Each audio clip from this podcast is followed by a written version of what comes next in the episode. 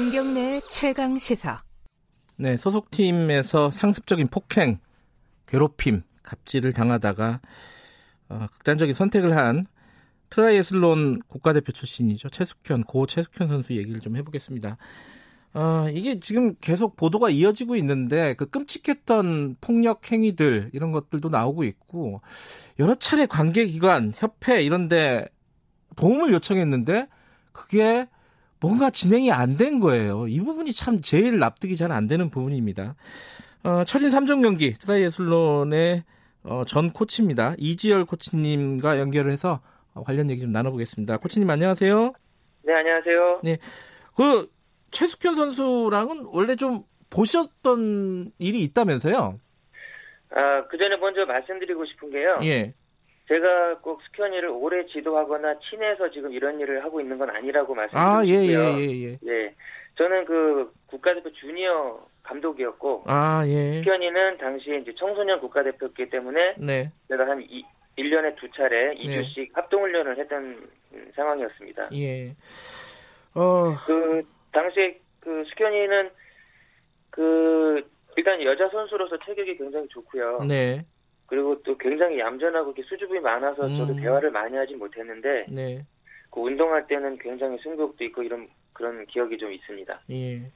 근데 저희 핵심을 좀 핵심으로 바로 들어갈게요. 왜냐하면 이 폭력 행위라든가 그 끔찍했던 상황들에 대해서는 많이들 보셨을 거예요. 워낙 네네. 그 장시간에 걸쳐서 상습적인 어떤 폭행들이 벌어진 것으로 지금 보이는데 네. 그 사이사이에 도움을 요청을 했다는 거예요. 최숙현 선수가 그죠? 뭐 경북체육회, 대한체육회. 근데 왜 이게 받아들여지지 않은 거죠? 조사라든가 이런 부분들이? 그게 저도 굉장히 화가 나고 답답한 부분인데요. 네.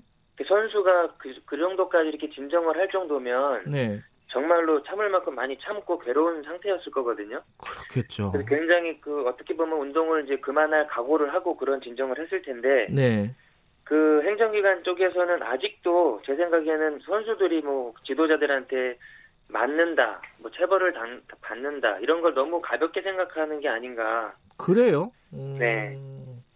아니 그 스포츠 인권센터 여기에다도 그 최숙현 선수가 호소를 했다는 거예요. 근데 제대로 조사를 안 했다. 이 스포츠 인권센터 이런 데는 이런 거 조사하라고 만든 데 아니에요? 맞습니다. 뭐 자기 역할을 제대로 못한 게 맞고요. 네. 그 저도 그 상황에 대해서는 그 최숙현 선수의 아버님한테서 들은 내용이라서 예. 그 사실관계는 뭐 따져봐야 되겠지만 어쨌든 아무리 가벼운 사안이라도 신고가 들어오면은 처리를 해야 되는 게 맞는데. 왜 그게 이렇게 묻혀 있었는지 도저히 참 답답합니다. 그 최숙현 선수 장례식장에서 네네. 그 철인 3종 협회가 있다면서요. 네. 그 협회 관계자가 입단 소개만 급급했다. 이건 정확하게 무슨 말입니까? 그 사실은 제가 그 당시에 장례식장에 있었던 건 아니고요. 예. 거기에 참석했었던 제 지인하고 네. 당시 그 내용을 들었다는 선수들, 예. 동료 선수들. 예. 그리고 이제 숙현이 고모님이 그 내용을 저한테 전달해 주셨는데요. 예, 어떤 내용이에요? 그 정확한 내용은 제가 뭐 확인은 아직 못했지만 네. 그 이런 내용이에요. 그 동료 선수들이 이제 모여서 이제 숙현이 이제 애도하고 있을 때 네. 그분이 오셔가지고 이게 뭐 이렇게 좋은 내용도 아니고 좋은 일도 아닌데 굳이 너무 급하게 여기저기 뭐 얘기하지 않는 건 좋지 않겠다. 뭐 이 정도 선에서 얘기한 것 같습니다. 아, 그 협회 관계자가요? 네네. 거기에 대해서 지금 부모님들이나 이런 분들이 듣기에는 이건 참 좀 어이없는 말씀일 것 같은데, 그죠? 제가 사실 좀 믿기지도 않지만 정말로 그런 얘기를 했다면, 네.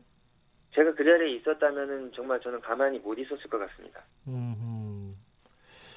지금 말씀하신 대로 협회나 이런 데에서는 네. 이 문제를 좀 대수롭지 않게 여기는군요, 아직도.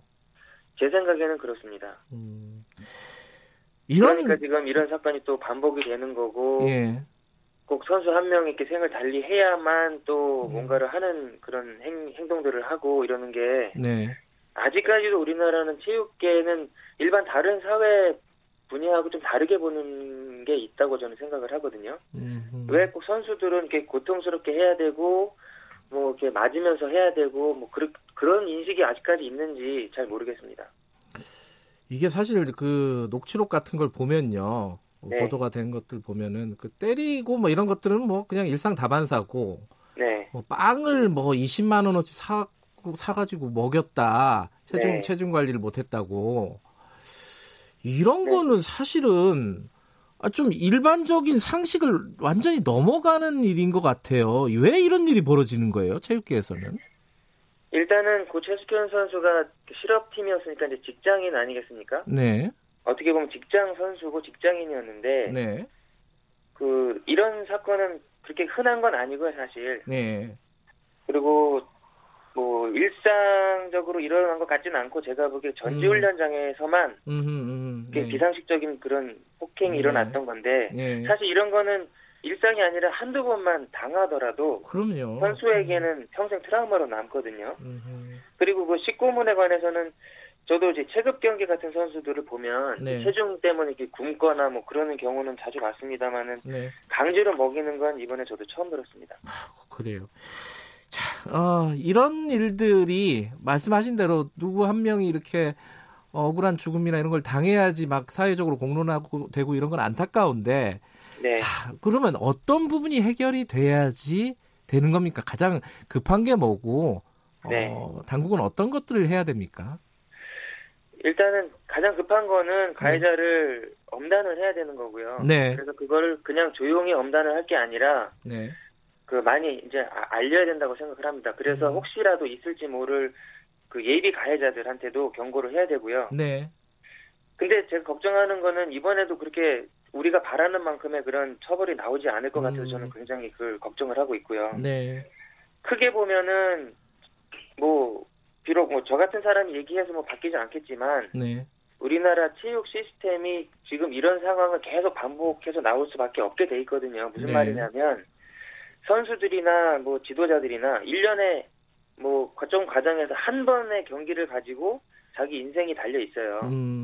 선수들은 뭐 초중고 대학교를 거치면서 네. 1년에 한 번 네. 성적을 내야 진학이 결정되는 상황이고. 네, 알겠습니다. 그런 것 때문에 이런 문제가 발생을 한다. 네네. 알겠습니다. 오늘 여기까지만 드려야 될 것 같습니다. 고맙습니다. 네. 이지열 코치님이었고요. 오늘 정답은 2번입니다. 홈페이지에 당첨자 목록 올리겠습니다. 금요일 여기까지 하겠습니다. 다음 주 월요일 아침 7시 20분에 뵙겠습니다.